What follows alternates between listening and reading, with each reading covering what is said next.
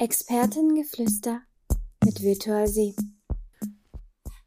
Hallo und herzlich willkommen zu einer neuen Folge des Virtual 7 Podcasts. Mein Name ist Felix und ich habe heute drei Gäste mitgebracht. Ich fange an mal an mit Peter. Hallo, ich bin der Peter. Ähm, genau, ich mache äh, bei uns alles, was irgendwie mit Daten zu tun hat und ähm, auch ähm, DevOps. Genau, sehr schön. Dann einmal ganz verwirrend, ich habe noch zwei Jans dabei. Wir fangen einmal an bei Jan Kaltenbacher. Ja, hallo. Äh, ich bin äh, hier als ähm, Data Scientist eingestellt und arbeite mit na, so Datenpipelines und solche Sachen. Sehr schön. Und der andere Jan, der nicht gerne anderer Jan genannt werden will, äh, Jan Freundal. Hallo. Ja, heute kann ich auch mit anderer Jan leben, solange es ähm, der Klarifizierung hilft. Ähm, wie gesagt, Jan Freudenthal. Ich mache eigentlich ähnliche Sachen wie Peter. Viel Data Science, DevOps, nebenbei nochmal so ein paar Cloud-Themen. Und ja, freue mich, dass wir jetzt diesen schönen Podcast zusammen machen und über Machine Learning reden. Sehr schön. Schön, dass ihr hier seid. Ähm, das Thema habe ich euch noch vorenthalten. Es geht natürlich um die KI-Mythen. Wobei man alternativ natürlich den Titel auch hätte nennen können AI-Mythen, AI, Machine Learning-Mythen, Datenanalyse-Mythen. Vermutlich hätten dann viele von euch nicht eingeschaltet heute. Ähm, das Problem, was hier irgendwie existiert, und das ist unser Mythos Nummer eins, es gibt keine klare Terminologie. Ähm, Jan sieht das anders. Er hat seine Definition heute mitgebracht. Ja, genau. Äh, ich habe eine kleine Definition mitgebracht. Sie hat auch so einen, so einen kleinen humoristischen Hintergrund, beschreibt aber eigentlich ganz gut, was ich damit sagen will. Ähm, und ich sage gerne, ob ich mir das selber ausgedacht habe, weiß ich nicht mehr, wahrscheinlich nicht. Ähm, der Unterschied zwischen Machine Learning und äh, künstliche Intelligenz ist, dass Machine Learning in der Regel mit Python geschrieben wird und künstliche Intelligenz äh, meistens mit PowerPoint. Ja, worauf ich damit hinaus will, ist, dass es eigentlich keine klare Terminologie gibt und je nachdem, wer was davon erzählt, benutzt andere Ausdrücke. Die Marketing- bzw. Werbeabteilung, die sprechen natürlich gern von künstlicher Intelligenz und sonst was für hochtrabenden Ausdrücken. Die Ausdrücke haben sich auch irgendwie gewandelt über der Zeit. Machine Learning ist irgendwie so ein gängiger Ausdruck, ähm, wenn man irgendwie über so ein allgemeinen Satz von verwandt, artverwandten Algorithmen ähm, redet. Dann gibt es noch so einen Ausdruck wie Deep Learning, der ist eigentlich nur entstanden, weil Machine Learning war auch irgendwann mal so ein bisschen so ein, so ein Thema, was in der Forschung so in den 80er Jahren in der Versenkung verschwunden ist. In den 90, 90er Jahren hat man es dann wieder aufgegriffen, das gleiche Thema, und konnte dann nicht sagen, oh, wir machen Machine Learning, sondern hat man es Deep Learning genannt. Deshalb ist das mit den Definitionen immer so ein bisschen schwierig. Ähm, manche Leute sagen das Gleiche, meinen was anderes. Je nachdem, welchen Zweck man erfüllen will, benutzt man wieder andere Sachen. Ähm, nichtsdestotrotz, und obwohl das unser Mythos ist, äh, es gibt keine klare Terminologie, wollen wir uns natürlich trotzdem bemühen, für euch das abzugrenzen. Und äh, der andere Jan hat, äh, wie ich finde, für euch eine ganz schöne Definition mitgebracht für beide Ausdrücke. Jan, magst du uns die mitteilen? Natürlich. Also legen wir mal los mit der künstlichen Intelligenz. Das kommt hier vom ähm, Oxford ähm, Wörterbuch. Und die sagt, das ist die Studie und die Entwicklung von Computersystemen, die intelligentes und äh, menschliches Verhalten kopieren. Okay, was können wir uns darunter vorstellen? Vielleicht äh, so einen humanoiden Roboter, äh, von Boston Dynamics oder eine Chess Engine, die Schach spielt, ähm, einen Chatbot, solche Sachen. Ja. Ähm, und dann gehen wir direkt weiter. Ähm, da habe ich noch eine Definition für das maschinelle Lernen mitgebracht. Das kommt von, meinem, von meiner äh, Zeit als Student. Da musste ich die einmal auswendig lernen. Die ist von Tom Mitchell aus dem Jahr 1998 und die lese ich einmal kurz auf Englisch vor und probiere sie dann zu erklären. Um, hier redet er von um, a computer program is set to learn from experience E with respect to some task T and some performance measure P if its performance measure on T as measured by P improves with experience E. Das reimt sich schön uh, und hat wahrscheinlich jetzt erstmal keiner verstanden, deswegen mach mal kurz ein Beispiel dazu. Ähm, das kommt von dem äh, Deep Learning Guru Andrew Eng. Ähm, der hat das verglichen äh, oder, oder an einem Beispiel erklärt, dass, ähm, wo man probiert, E-Mails zu klassifizieren, jetzt zum Beispiel in Spam- und Nicht-Spam-E-Mails. Das wäre dann auch direkt die Aufgabe, diese Klassifikation von unserem Computerprogramm. Also die Aufgabe unseres Computerprogramms ist dieses Klassifizieren. Ähm, die Erfahrung von denen das lernt, das äh, könnten jetzt gelabelte E-Mails sein. Also irgendein Mensch, der sich hinsetzt, E-Mails anguckt und sagt, hey, das ist Spam, das ist kein Spam. Und die Perfor Performance-Metrik P, von der ich auch, von der auch in der Definition äh, die Rede war, das ist dann einfach äh, das Feedback, das sagt, äh, ne, die, äh, die, unser Programm hat richtig klassifiziert oder nicht. Und wenn jetzt dieses Programm mit mehr Erfahrung ähm, E besser wird bei, äh, mit seiner Aufgabe, bei seiner Aufgabe T, und dieses besser wird halt gemessen über das P, dann reden wir von ähm, Maschinellem Learning. Etwas klarere Definition, würde ich sagen, als das, was wir als erstes gehört haben. Bedeutet das jetzt, dass das alles klar voneinander getrennt ist, wenn wir doch solche schönen Definitionen haben? Oder geht da Intuition und Definition vielleicht irgendwie doch manchmal etwas auseinander? Ja, ich habe, ähm, ich fahre gerne noch so ein bisschen ähm, einen anderen Ansatz und der ist so ein bisschen eher von der ähm, weniger von der formalen Definition oder vom Forschungsprogramm her kommend, ähm, was da interessant ist, ne, das menschliche Handeln, sondern mehr so ein bisschen den, den, den Nutzen ähm, und die Autonomie in, in Vordergrund zu stellen. Ich glaube, intuitives Verständnis von KI ist ähm, gemeinhin dass da irgendwas autonom entscheidet und handelt. Ja, also das ist irgendwie so, wenn der Roboter ähm, im, im Raum rumläuft, dann ist das ein autonomes Handeln und Entscheiden und es ist egal, ob der läuft oder fährt oder fliegt oder wie auch immer. Ähm, wenn mein mm, Computerspiel ähm, mich irgendwie austrickst oder gegen mich autonom handelt, Entscheidungen trifft, dann ist das eine KI. Dann möchte ich das auch KI nennen, egal ob das jetzt geskriptet ist, also voreingestellte Handlungen irgendwie abruft, oder ob das irgendwie gelernt ist, oder ob das ähm, genuin menschliches Handeln ist, was es vor 30 Jahren noch gar nicht gab, weil es noch gar nicht solche Computerspiele gab. Ähm, und ähm, besonders, glaube ich, ähm, ist das auch ein Ding im ähm, sag ich mal, im, im, im Firmenkontext, ja, ähm, sind viele, ähm, viele Dinge, mit denen man zu tun hat, sind halt Firmenprozesse, die man vielleicht auch optimieren möchte. Und da ist es dann halt, ähm, ist das, das menschliche Sehen und das menschliche Handeln gar nicht mal so im Vordergrund. Aber das, das Optimieren, das vielleicht autonome Handeln und Entscheiden wird da umso mehr ähm, interessanter.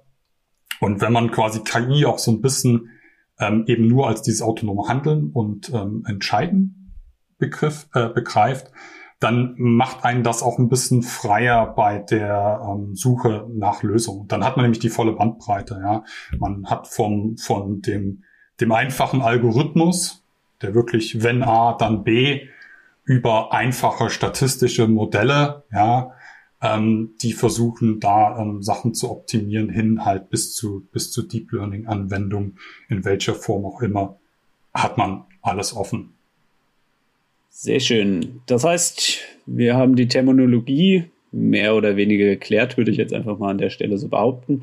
Wir können loslegen. Wenn man auf so eine KI-Konferenz, auf irgendwelche Meetings geht, fliegen einem die Modellnamen irgendwie nur um die Ohren. Ähm, hier hat jemand wieder was sich Cooles ausgedacht. Ähm, genau, das heißt, es entsteht der Eindruck, ähm, den ganzen Tag wird sich nur um diese Modelle gekümmert. Unser Mythos Nummer zwei, den wir heute mit dabei haben, ist künstliche Intelligenz. Das sind eigentlich die Modelle selbst, oder? Ja, eben nicht. Also ich glaube, in den, in den meisten Anwendungsfällen, ähm, wo man versucht, irgendwie ähm, ähm Probleme zu lösen, ähm, in den meisten Projekten ist es so, dass wenn man so überlegt, dass man irgendwie ein paar Monate an ein Projekt setzt, sechs Monate, zwölf Monate, dass vielleicht so ein, zwei Monate auf das Modell geht und der, der Großteil der Zeit geht einfach auf ganz, ganz, ganz, ganz, ganz viele andere Sachen, ähm, die ringsrum passieren, die aber trotzdem wahnsinnig wichtig sind, um ähm, ähm, ernsthafte Probleme zu lösen. Ja, also man muss irgendwie, man muss mal in die Daten reingucken, man muss sich damit vertraut machen, also die sogenannte Datenexploration. Ähm, wenn man damit rechnen will, dann brauchen die ein bestimmtes Format, die müssen irgendwie aufbereitet werden, die müssen von irgendwo einen bestimmten Platz an einen anderen Platz gebracht werden, die ganze Datenaufbereitung, ETL-Ketten.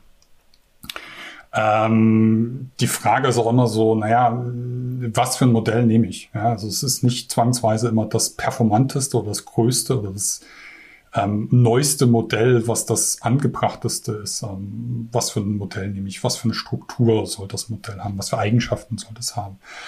Ähm, wer sagt mir eigentlich, was jetzt gut oder schlecht ist? Was ein Hund ist, was eine Katze? Also dieses ganze Labeling, dieses ganze ähm, ist ein, ist ein wichtiger Teil und ähm, wenn wir davon reden, dass das irgendwas ein, ein, eine Lösung für ein Problem sein soll, dann muss das auch irgendwie integriert sein in Unternehmensprozesse, in Unternehmens-IT-Landschaft, in ähm, ein Softwareprodukt, in eine Web-Applikation oder, oder, oder. Ja, das sind, glaube ich, alles so verschiedene Felder, die eben nicht nur das, das reine Trainieren des Modells ähm, umfasst. Und ja, vielleicht ähm, können wir dazu mal überlegen, ob wir ein, zwei Beispiele finden oder irgendwas, wo wir das so ein bisschen dran ähm, erklären können. Äh, ja, wir haben da ja so ein Projekt bei uns in der Firma, wo wir ähm, eine KI für den Looping Louis, ein äh, beliebtes Kinderspiel, ähm, entwickeln. Ähm, und ich glaube, daran kann man sich ganz gut vergegenwärtigen, dass da ähm, dass, dass der eigentliche Aufbau der, der KI, also wenn man solche Netze trainiert, nur ein ganz kleiner Teil ist. Ja, also auf der einen Seite haben wir das, ähm, ähm, also es, es geht hier um Reinforcement Learning, das heißt, es ist so ein bisschen wie, äh, wie diese Chess Engines, die man vielleicht kennt, wo ein Agent ganz oft gegen sich selbst spielt oder zumindest das Spiel ganz oft spielt und dann äh, langsam besser wird. Ähm, äh, genau, und ähm, dafür muss man ja erstmal überhaupt äh, dem Agenten irgendwie eine Repräsentation von dem Spiel geben. Das heißt, man muss das Spiel programmieren, man muss äh, ihm eine Möglichkeit geben, überhaupt äh, das Spiel auch wahrnehmen zu können, über irgendwelche Messwerte. Ähm, das heißt, wir haben jetzt hier nicht direkt so ein Labeling, aber schon, dass wir ne, diese, diese Umgebung ähm, immer wieder ähm, dem, dem Agenten mitgeben können, damit er eine Entscheidung treffen kann. Ähm, und auch dann natürlich das Ganze als ein Produkt äh, irgendwie äh, zu verkaufen. Also verkaufen ist vielleicht nicht das Richtige, aber wir wollen da ja mit auf Messen gehen. Äh, und dann braucht es ein Dashboard, ähm, was dazu entwickelt werden muss, damit das halt auch ne, ein abgeschlossenes Produkt ist am Ende. Ein Roboterarm zum Beispiel braucht es, ja. ah, oh, natürlich, ja kann man nicht, darf man nicht vergessen. Ja, natürlich muss das Ding ja auch, ne, das Netz alleine hilft nicht. Das muss ja auch irgendwie beim, im Fall des Lupin Louis auf so eine Wippe draufschlagen können. Brauchen wir also genau, gut Roboter. aussehen muss ja, es. Die Kabel dürfen nicht wackeln, so, ähm, Genau. Ich habe ich hab vielleicht noch ein anderes Beispiel. Ähm, es war tatsächlich ein Projekt, da ging es um, um Mittelverwendungsprüfung im weitesten Sinne und ähm, da war auch so ein bisschen die Frage, naja, ähm, ähm, gibt's da, gibt's da irgendwas Auffälliges? Ähm, und da zum Beispiel war ein, ein großer Teil, ähm, um, um diese Frage zu beantworten, wo sind Auffälligkeiten, war sich erstmal überhaupt mit diesen Daten vertraut zu machen. Also du hast irgendwelche Daten, die aus irgendeiner Applikation rauspurzeln. Und das sind dann halt ähm, irgendwie 10, 20 ähm, Tabellen, die irgendein Entwickler irgendwann mal nach irgendeinem Schema benannt hat. Zu den Entwicklern hat man keinen Zugriff und dann, dann muss man erstmal so ein bisschen rauskriegen, okay, was ist da, was ist dort, wie passen die Tabellen zusammen, wie komme ich am Ende irgendwo hin, ähm, wo eine Information drin ist, ähm, mit der ich weiterarbeiten kann und wie schaffe ich es, äh, das Ganze in eine, in eine Struktur zu bringen, um dann am Ende quasi der Analyseschritt der war dann relativ einfach. Ähm, ja, das war dann quasi nur noch ein, ein Filtern und, und Nachschauen. Aber dieses ganze Exploration, sich mit den Daten beschäftigen, rauszukriegen, was da für was steht, ähm, war dann sehr, sehr großer, großer Teil zum Beispiel. Anderes Beispiel, ähm, wir haben jetzt noch ein internes Projekt, ähm, wo es auch um, um Daten, vielleicht ein bisschen KI geht, wo zum Beispiel die Integration sehr viel mehr im, im Vordergrund steht. Also das ist ähm, eine Sache, die wir für unsere Sales-Abteilung, ähm, wo wir ähm, quasi denen eine Datenpipeline aufbereiten, dass sie, dass sie besser arbeiten können, dass sie die Informationen, die sie brauchen, an der Hand haben.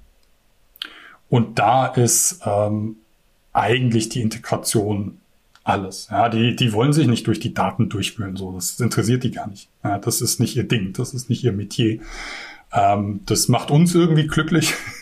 die seltsamerweise nicht, so, weiß auch nicht. Ähm, genau. Ja, und da ist einfach diese Datenintegration, ja, zum Beispiel der, auch der, einfach der Fluss von der, von der, von der User Experience, von der UI, ist da viel, viel, viel wichtiger als, als was für ein, für ein Modell ähm, da am Ende, Ende drin steckt. Vielleicht noch ein anderer Punkt dazu, dass äh, wenn man sich jetzt, wenn man jetzt ein Modell trainiert, dann ist man auch oft nicht derjenige, der das Rad neu erfindet und irgendwie äh, neue Modellstrukturen sich, äh, sich ausdenkt. Das, das passiert wahrscheinlich bei Google Brain, wenn sie ihren nächsten, nächsten Transformer äh, äh, vorstellen. Aber oft ist es ja schon so, dass man ähm, bewährte Modelle sich aussucht, guckt, ob sie passen und dann die auch nimmt. Ja, auch, auch das ist vielleicht so eine Sache. Ähm, die man dabei bedenken kann. Okay, also das heißt, das ganze Feld scheint ein wenig breiter zu sein, als einem das vielleicht auf den ersten Blick irgendwie ähm, so erscheinen möchte. Wenn ich jetzt eine Firma bin und ich habe irgendwie in den 90er Jahren irgendein cooles Produkt aufgesetzt, merke allerdings jetzt, äh, meine Software von damals wirkt irgendwie nicht mehr so ganz, vielleicht sollte ich noch ein bisschen in der Zeit gehen, ähm, dann hole ich mir einfach einen Data Scientist, stelle ich ein, findet man ja auf dem Markt jetzt inzwischen ganz viele. Das Ganze kann man auch studieren. Und der macht mir dann meine KI. Was sagt ihr dazu? Funktioniert das? Mythos 3. Für KI braucht man einen Data Scientist. Also kommt natürlich auf einen Data Scientist an, kann natürlich funktionieren, aber generell ist Data Science auch eher ein breites Feld und ein Überbegriff. Und wenn wir jetzt so ein Data Science Team aufbauen wollen, von Datenexploration bis zum äh, Endprodukt, dann haben wir natürlich auch die verschiedensten Bereiche. Also wir haben einmal den, sagen wir, den klassischen Data Scientist, wie man sich ihn vielleicht vorstellt, der äh, sich damit beschäftigt, irgendwie äh, Daten algorithmisch aus, äh, auszuwerten. Dann gibt's noch so ein bisschen anders den Data Engineer, der beschäftigt sich vielleicht eher damit, wie werden Daten gespeichert, wie kommen die in die Datenbank, was machen wir mit den Daten und so weiter und so fort. Also eher auf der Basis angefangen. Dann brauchen wir noch einen, äh, ja, in, im normalen Entwicklungsbereich heißt es DevOps. Im Machine Learning Bereich gibt es dann auch den Ausdruck des Machine Learning Operations, also der sich darum kümmert, wie sind die Workflows gebaut, in was für Pipelines wird das auch aufgebaut und etc. Also gerade bei größeren Projekten ist es halt nicht so, dass man sagt, okay, wir haben drei, vier Mal den Data Scientist mit dem gleichen Skillset, sondern es ist auch hier natürlich wieder so wie überall. Das ist auch mittlerweile Feld ist, wo sich die Leute in kleine Unterbereiche spezialisieren müssen und dass man dann auch wieder ein Team aus Leuten braucht, um das abzudecken.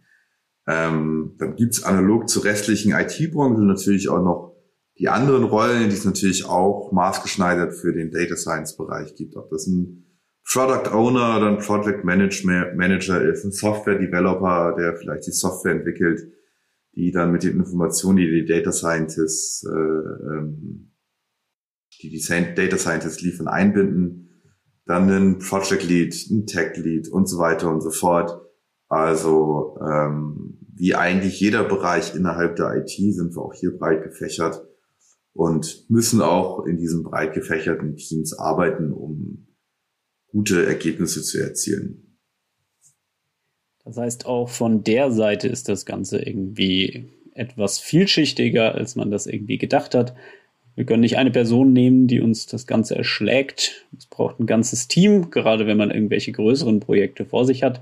Stellen wir uns jetzt aber vor, wir haben ein schön großes Team, alle sind gut ausgebildet, jeder geht Hand in Hand und ja, wir starten so schöne Projekte, wie wir sie vielleicht schon aus den Medien kennen. Ähm, bei Tesla vom selbstfahrenden Auto. Ähm, jeder zweite hat inzwischen einen selbstsaugenden Roboter bei sich zu Hause. Die Reise, wo geht sie hin? Alles, alle, alle Jobs, die wir so haben, werden ersetzt durch Roboter, werden ersetzt durch künstliche Intelligenz. KI wird uns in Zukunft, wenn wir sie denn richtig implementieren, Jobs zerstören und den Menschen ersetzen. Das ist unser Mythos Nummer vier. Ja, genau. Das ist auch so ein Mythos und das ist wahrscheinlich ein Mythos, der, ähm, würde ich erstmal sagen, so stimmt. Aber wenn wir jetzt mal den Mythos ersetzen, KI zerstört Jobs und nennen das technischer Fortschritt zerstört Jobs, ähm, dann ist das eine Entwicklung, die haben wir seitdem der Mensch das erste Mal auf die Idee kam, vor seinen Flug einen Ochsen oder ein Pferd zu spannen.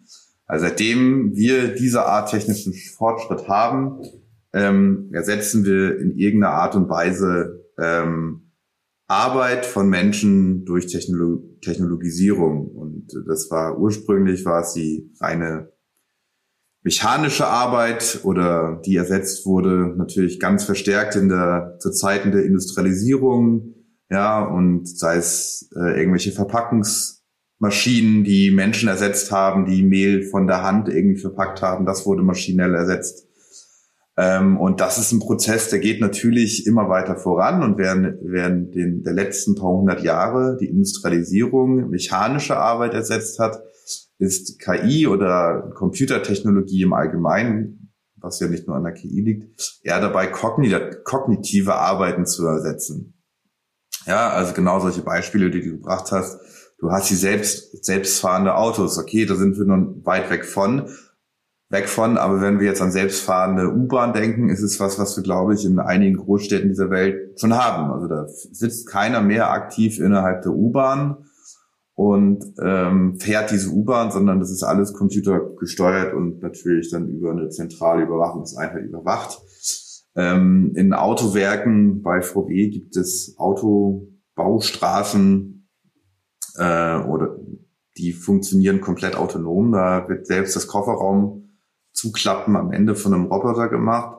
Also prinzipiell stimmt das, ja. Ähm, prinzipiell ähm, trifft das aber auf allen technischen Fortschritt zu, der natürlich aber auch immer wieder neue Jobs schafft. Ne? Also das ist, gerade haben wir über die verschiedenen Jobs im Data Science Bereich geredet. Die braucht man jetzt natürlich. Was ich tatsächlich jetzt die interessantere Frage finde, ist gar nicht, ähm, ob es Jobs ersetzt, weil das finde ich ist ziemlich eindeutig, sondern welche. Und ob es einfach alle menschlichen Jobs ersetzt, ähm, jetzt gehen wir auch mal weg von natürlich Kunst, Kreativität. Das kann ein Mensch wahrscheinlich noch auf lange Zeit schöner machen. Aber KI ist gut im Big Data Bereich. Und wo der Mensch einen unfassbaren Vorteil hat, ist der Small Data Bereich. Also Big Data meine ich, die KI hat gelernt, über repetitives Zeigen von Mustern irgendwas zu machen. Ja, Bilderkennungssoftware, Warum schlägt die KI den Menschen? Ja, das sind irgendwelche cleveren Algorithmen. Unser Hirn hat auch sehr viele Neuronen. Aber weil eine KI die Bilderkennung macht, hat Milliarden, Millionen von Bildern gesehen in verschiedensten Situationen und daraus gelernt. So, und das heißt, wir haben gar nicht die Möglichkeit, in so wenig Iterationen, so viele Iterationen zum Lernen zu machen. Also die Schachcomputer oder diese, dieser Go, dieses Go Spiel, was Google ähm, besiegt hat mit einer KI. Ähm, ein, ein Mensch, die schlagen ja die besten Schachgroßmeister zum Beispiel. Und ein Schachgroßmeister, ich kenne die Größenordnung nicht, aber hat in seinem Leben 10.000, 20.000, 30.000 Partien maximal gespielt. So ein Schachcomputer allerdings kann über Millionen, Milliarden Spiele trainieren und uns deutlich besser. So, und äh, wirklich beeindruckt wäre ich, wenn wir einen Schachcomputer hätten, der genauso viele Schachpartien spielen würde wie ein menschlicher Großmeister und die dann trotzdem schlagen würde. Also worauf ich hinaus will, überall da, wo wir ganz große Datenmenge haben und diese generieren können oder diese generieren können, da wird KI einen unfassbaren Vorteil haben. Ne? Autofahren, autonomes Fahren. Der Computer kann von hunderttausenden Fahrern Fahrten lernen ich als Mensch kann nur von meinen eigenen paar hundert Fahrten, wenn ich viel fahre, im Jahr lernen. Und bei der KI ist da kein Limit gesetzt. Also der Punkt, wo wir Menschen, der KI und allen Computersystemen noch deutlich überlegen sind, ist das Extrapolieren, also das Arbeiten mit wenig Daten. Ja, also wir können besser aufgrund von weniger Punkte, wenn man das bildlich so darstellen will, dieses Malen nach Zahlen machen. Ja, also da braucht die KI vielleicht viel mehr Informationen, bis wir merken würden, da ist ein Hase.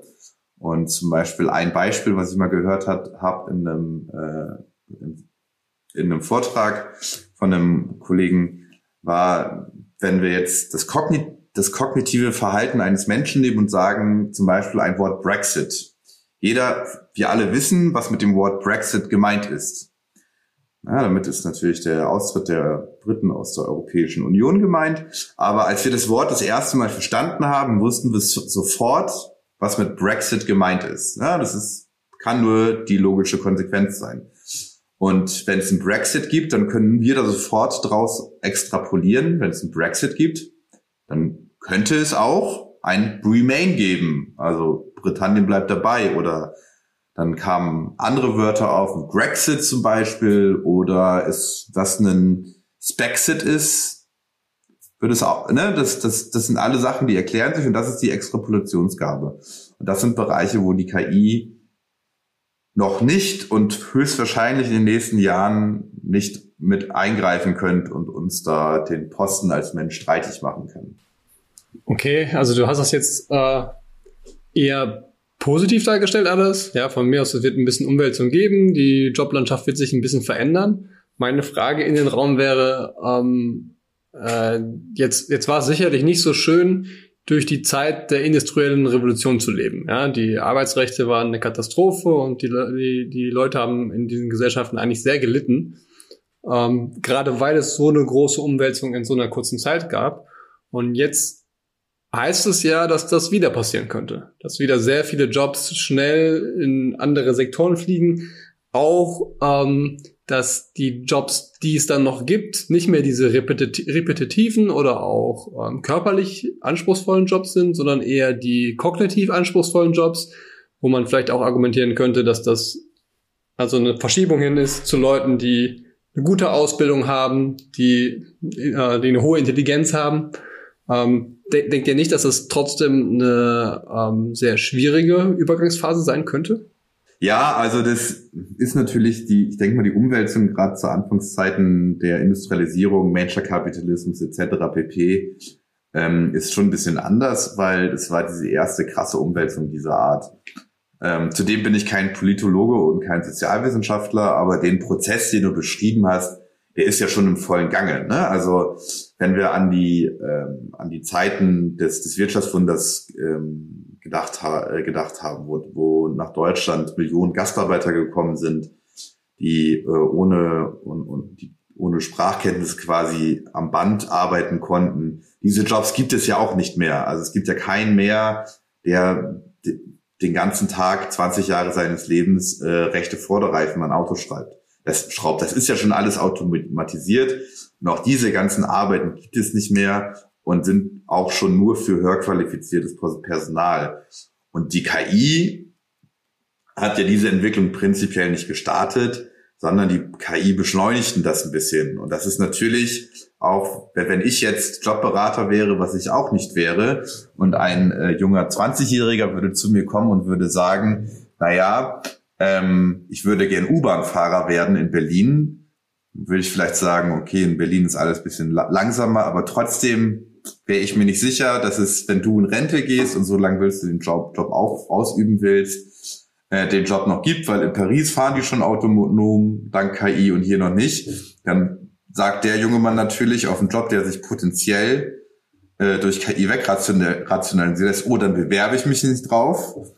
Und dadurch ähm, kriegen die, äh, ne, kriegen die dann von, von, von dem U-Bahn-Unternehmen den Druck, oh, es bewerben sich weniger Leute. Wir müssen also dieses autonome Fahren mit KI vorantreiben, damit wir in zehn Jahren auch noch unsere, unsere U-Bahn-Strecken bedienen können. Und dann, dann wird es so ein bisschen auch zu, zu so einer ähm, sich selbst voll äh, erfüllenden Prophezeiung. Ne? Also, dass mehr man sagt und das Gespenst ist, oh, KI nimmt Jobs weg, ja, desto weniger Leute bewerben sich auf die potenziellen Jobs und machen vielleicht was anderes und desto mehr ist es, ist es der Druck in der Forschung und Entwicklungsabteilung dieser Unternehmen, das zu automatisieren. Und wenn man jetzt andere Sachen nimmt, zum Beispiel, ich glaube, in Deutschland fehlen fünf, sechs, sieben, acht Tausende Lkw-Fahrer oder gibt es offene Jobs. Und da ist natürlich automatisch ist da natürlich der Wunsch da von, von Seiten der Spediteure etc ähm, autonom fahrendes Treiben voranzutreiben. Ne? Also es ist, ja, es ersetzt Jobs, aber viele dieser Jobs, da haben wir auch Probleme, diese Jobs zu besetzen. Und in vielen Ländern, zum Beispiel in Deutschland, wo wir ja Fachkräftemangel in ganz, ganz vielen Bereichen haben, kann das auch was Gutes sein, dass Jobs ersetzt werden, weil das kann auch den Fachkräftemangel äh, etwas entlasten und die Leute stehen dann vielleicht für andere Dinge zur Verfügung. Also es gibt immer zwei Seiten der Medaille. Ja, also das finde ich auf jeden Fall einen interessanten Punkt, dass der KI ihr Ruf also vor Ort her hervoreilt, im Sinne, dass sie, obwohl sie die Fähigkeiten vielleicht noch gar nicht hat, die Leute trotzdem schon die Jobs nicht mehr, ähm, sich für die nicht mehr ausbilden lassen und dadurch der Übergang möglicherweise etwas sanfter wird. Ja, interessant. Äh, ich persönlich weiß nicht, also auch gerade das Beispiel, was du gebracht hast mit selbst, äh, selbstfahrenden Autos, das stimmt auch, ja, das vielleicht, also ich, ich kann mich daran erinnern, vor 15 Jahren in der Geo gelesen zu haben, in fünf Jahren fahren alle Autos autonom und daraus ist nichts geworden. Und auch jetzt, ähm, ja, vielleicht der letzte, der letzte, die letzte Beta-Version von Tesla fährt schon ganz ordentlich, aber bis das hier in Europa ankommt und bis das wirklich auf einem Niveau ist, ähm, dass man sagt, man hat, man will nichts anderes mehr, das wird wahrscheinlich noch ein bisschen dauern. Nichtsdestotrotz habe ich schon das Gefühl, dass ähm, dass das äh, eine dass es Veränderungen geben äh, kann, die nicht so einfach vorherbar sind, vorher, vorhersehbar sind, ähm, dass innerhalb von kürzester Zeit in manchen Branchen extrem viele Jobs wegfallen können. Und das schon auch äh, eine, eine schwierige Übergangsphase sein wird. Vielleicht als schöne Schlussrunde an dieser Stelle noch ein kleiner positiver Ausblick. Auf was freut ihr euch? Was, was hättet ihr gerne irgendwie, was im Moment noch nicht ganz so klappt, aber vielleicht in den nächsten Jahren doch gelingen könnte, was uns unsere PCs ermöglichen, was die KI vorantreiben kann. Dann nehmen wir mal was Positives, ähm, nämlich das äh, Proteinfalten. Da gab es jetzt gerade einen Durchbruch äh, dieses Jahr mit dem AlphaFold von, ähm, von Google. Ähm, wo sie, äh, also erstmal, dass das, das, das äh, Problem äh, an, an sich ist, dass das ähm, ne, Proteine in unserem Körper sind äh, äh, überall und super wichtige Bestandteile und äh, eine, eine wichtige Aufgabe, die man, die man kennen muss, äh, die können muss, ist, dass diese super langen Moleküle, die falten sich halt irgendwie. Und diese, die Art und Weise, wie sie sich falten, da gibt es so viele Freiheitsgrade, dass das super, super schwierig ist, vorherzusehen, wie sie sich falten. Und wenn man das halt weiß, wie sie sich verhalten, dann ähm, äh, hat, hat, hat man halt viel gewonnen. So, und dieses AlphaFold ist der, äh, der AlphaFold 2 genauer genommen, ist tatsächlich der erste Lernalgorithmus, der von sich behauptet, das Problem gelöst zu haben. Es faltet ähm, um die 90 Prozent der Proteine richtig. Gibt so ein bisschen Kritik, dass das gerade bei den schweren Proteinen äh, noch Probleme hat, aber nichtsdestotrotz ist das schon ein Riesensprung zu dem, was vorher war. Und das ist auch ein äh, auch, auch deswegen so ein schönes Beispiel, weil das ähm, noch vor 10, 15 Jahren ähm, eine Sache war, die Menschen gemacht haben tatsächlich. Da gab es Software, wo ähm, Enthusiasten äh, äh, sich hinsetzen konnten und diese Proteine falten konnten, ähm, weil es damals halt noch die, ähm, die beste Möglichkeit war, weil die menschliche Intuition am besten gefaltet hat. Und mittlerweile hat da die äh, KI übernommen. Ähm, vielleicht noch mal ähm, genau was was was lustiges Negatives, ähm, wo ich neulich drüber gestolpert bin. Und zwar ähm, gibt es ja seit ein paar Jahren äh, im ganzen Sportbereich. Also ich glaube, das hat irgendwann mal mit mit Baseball hat das irgendwie angefangen, dass man im Sport auch alles analysiert und dann braucht man Daten, dann muss man wissen, wo die wo die Spieler sind und wo die Würfe waren und so. Und auch jetzt beim, beim Fußball ne, ähm, weiß man auch immer genau, wie sind die Passwege, wie viele Leute wurden da überspielt und so weiter. Und das wird alles automatisch erfasst über, ähm, aber halt auch KIs, Bilderkennungsalgorithmen. Äh, und äh, es gibt so einen, glaube ich, relativ bekannten äh, Schiedsrichter, der ähm, eine Klatze hat. Ja, und was da passiert ist, dass die KI sich nicht ganz sicher war, ob jetzt äh, der, der Kopf der Ball ist oder der Ball der Ball ist, weil beides halt offensichtlich runde Objekte sind, äh, die jetzt äh, mal in das, in das ähm, Erkennungsmuster reinpassen. Ne? genau, eher, eher ein ganz witziges Beispiel.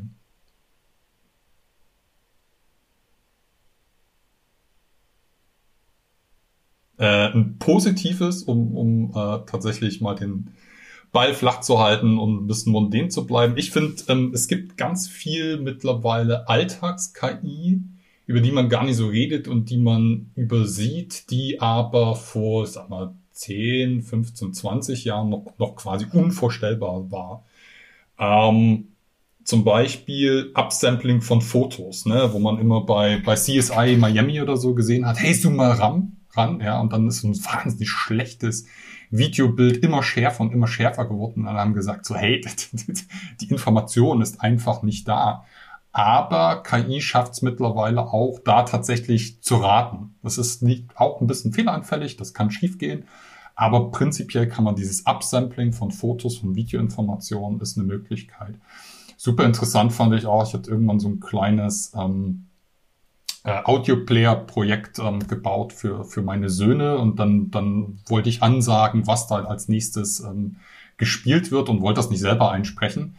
Und habe mal eben im Internet äh, mir halt so eine, so eine Voice Generation einfach ne, eingetippt, hey, das ist ähm, die Olchis äh, und die finstere Mumie oder so. Und das hat dann halt eine sehr angenehme ähm, KI-Stimme, ähm, hat mir das dann ähm, vorgesprochen. Ich konnte das als MP3 runterladen. So, ne? auch, also auch eine, eine KI funktioniert super. Ähm, eine Sache, die vor, vor ein Weilchen auch unvorstellbar war, die mittlerweile so, so völlig Commodity ist, ähm, finde ich, ist ist OCR, also Optical Character Recognition. Ähm, also man, man schmeißt einen Scan irgendwo rein, ja, und kriegt auf einmal den, den Text zurück. Lange Zeit voll das Problem. Jetzt ähm, ähm, sehr, sehr, sehr, sehr einfach und sehr, sehr zuverlässig. Ähm, Open Source ähm, kann man auf jeden Raspberry Pi machen, wo irgendwie eine Skriptsprache läuft. Ich habe vielleicht noch eine Problemstellung, die, äh, die man zu beiden Kategorien zuordnen könnte. Ähm, da geht es um das autonome Fahren, wo es ja schon seit längerer Zeit heißt, ja, noch ein paar Jährchen und dann ist das da und dann äh, muss niemand mehr sich selbst hinter das Steuer setzen. Und tatsächlich ist das Problem ähm, viel komplizierter gewesen, als ich glaube, die ersten ähm, Teams, die daran gearbeitet haben, sich das vorgestellt haben. Ähm, weil, weil halt einfach die, die äh, Verkehrswelt so unglaublich vielfältig ist und es so viele Randfälle gibt, ähm, die man vielleicht äh, vorher gar nicht so ähm, auf dem Schirm hatte. Aber das, was so in letzter Zeit passiert, also, ne, also als, als Negativbeispiel, ja, man hat gedacht, man könnte es und es hat ewig, ewig nicht äh, funktioniert. Nichtsdestotrotz sind die, die neuesten ähm, Versuche, gerade jetzt das, was man auch von Tesla sieht, ähm, schon sehr vielversprechend, ne, wo dann die Autos teilweise stundenlang äh, auf äh, nicht einfachen Strecken ähm, ohne Eingriffe fahren können. Ähm, das sieht schon so aus, dass da in den nächsten Jahren äh, was bei rumkommen könnte. Ja, interessant finde ich da, ne, es, es, gibt immer wieder Fehlschläge. Ne? Irgendjemand hat so ein, so Sticker auf ein, auf ein Stoppschild geklebt und auf einmal fährt das Auto dran vorbei oder irgendein LKW ist ganz, ganz weiß auf der Autobahn und wird auf einmal nicht erkannt so. Ich bin mir nicht ganz sicher, wie die, wie die Zahlen sind, aber Tesla zum Beispiel, glaube ich, behauptet, dass die Teslas nichtsdestotrotz ähm, sicherer und zuverlässiger fahren als menschliche Fahrer. Ne? Und ähm, nicht zu vergessen, ähm, auch, auch menschliche Fahrer ähm, äh, verursachen Unfälle und machen Fehler. Ja, das sind jetzt halt, das ist halt ganz interessant. Ähm, jetzt die, die Fehler sind halt andere. Ne? Also ich glaube, ein, ein, ein Fahrradfahrer beim Rechtsabbiegen, der wird wesentlich besser von der KI erkannt als von jedem LKW oder Autofahrer. Äh, nachts morgens um drei. Ähm, ähm, genau, dafür gibt's halt, halt andere Fehler und ähm, ich glaube, das, das Interessante ist, ähm, ob die KIs auch, also oder wann die KIs einfach wesentlich besser, zuverlässiger fahren, ähm, ähm, weniger Unfälle, weniger Tote, ähm, Schwerverletzte verursachen, als das menschliche Fahrer machen würden. Ja. Ich glaube auch, dass da die, die Intuition ganz anders ist, als äh, sie eigentlich sein sollte. Weil, also sobald die KI, also sobald so ein autonomes äh, Auto weniger Unfälle baut als der Durchschnittsmensch, könnte man, hat man meiner Meinung nach schon ein gutes Argument, um zu sagen, hey, dann das, können wir die KI jetzt auch fahren lassen. Aber ich glaube, dass da so die generelle Intuition und auch bei mir selbst überhaupt nicht so ist, sondern dass man erstmal sagen würde, okay, wir wollen, dass das Ding wirklich richtig, richtig sicher ist und dann lassen wir es auf die Straße.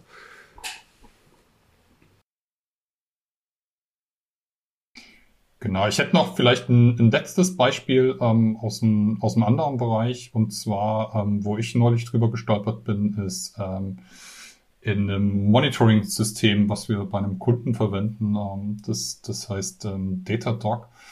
Und da haben sie angefangen, ähm, auch KI oder analytische Methoden, Statistik mit reinzubringen.